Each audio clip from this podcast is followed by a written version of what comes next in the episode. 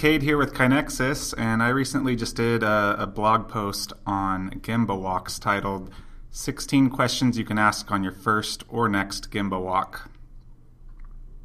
Toyota Chairman Fujio Cho gave a brilliantly simple description of what to do on a Gemba walk go see, ask why, show respect, he said. That's in a nutshell. During a Gemba walk, supervisors and leaders go to the place where work is done, the Gemba. They observe, not fix, processes and activities and ask questions that will help lead to future improvements. Why is certainly an important question, but it is by no means the only one. We put together a list of other questions that may be useful, especially if you are new to Gemba walks or if you are taking a look at a process for the first time. They may not all make sense in your situation, but perhaps they will trigger additional ideas. Where do you find the standard work documentation? This question first established that there is a standard work documentation and confirms that employees have easy access to it and know where to find it. If not, you found an opportunity for improvement. How is the standard work established? The employees who do the work should be involved in establishing the standard. When they are, people are more likely to take ownership and work to ensure adherence to the standard. If they are not involved, you may consider involving them in an improvement cycle to set a new standard. How did you learn to complete this task? Don't make any assumptions about how people are trained and mentored when they learn new skills and processes. This question opens up the opportunity for dialogue about professional development. It also allows you to confirm that standard work documentation is leveraged during training.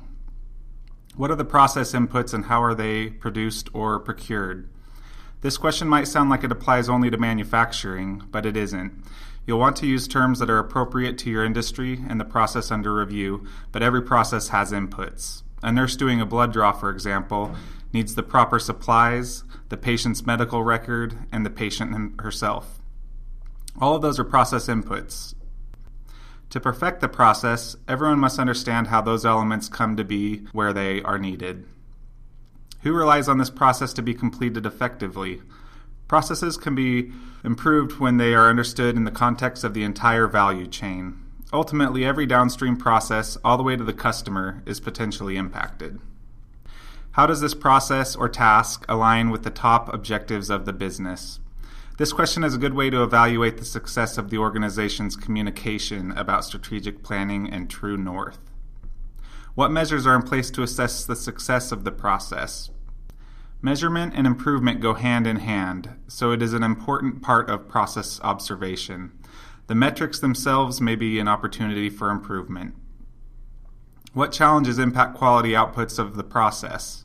Another way to phrase the question would be How can I help remove obstacles or roadblocks to quality results? Are there factors that slow the process down? In many cases, speed is second only to quality. Look for ways to eliminate the waste of waiting. Do you have ready access to all the tools and materials necessary for the process? Workspace optimization and materials flow are things that you can both ask about and observe on your Gemba walk. What happens if equipment or materials are not available? There are all sorts of what if questions you can ask to get a better feel for the resilience of the process and the ingenuity of employees. What waste is unavoidable? Most processes include some degree of unavoidable waste.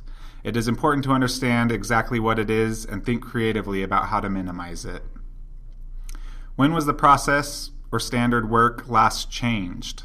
It is important to understand and reinforce that standard work is not permanent. It should be followed as long as it is in force, but frequently reviewed and improved. If the standard hasn't been updated in quite some time, a new PDSA cycle may be in order.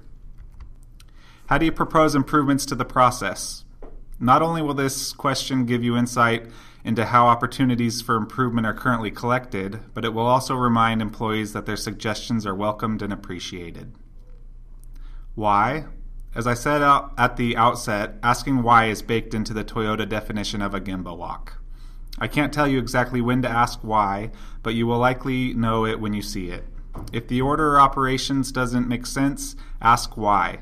If materials or people are moved in ways that don't seem essential, ask why. Try not to jump to conclusions or mentally fill in the gaps. Ask why. What didn't I ask about that I should have? I am personally a huge fan of this question. It opens up the conversation and gives people the chance to pull your gaze in a direction that you may have overlooked.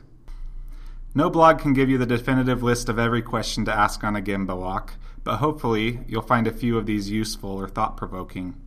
Many questions will become apparent during your visit to the Gemba, but it is smart to be, go prepared with a few that you don't want to forget. Thanks for joining me today, guys. Once again, this is Cade with KaiNexus reminding you to stay calm and keep improving.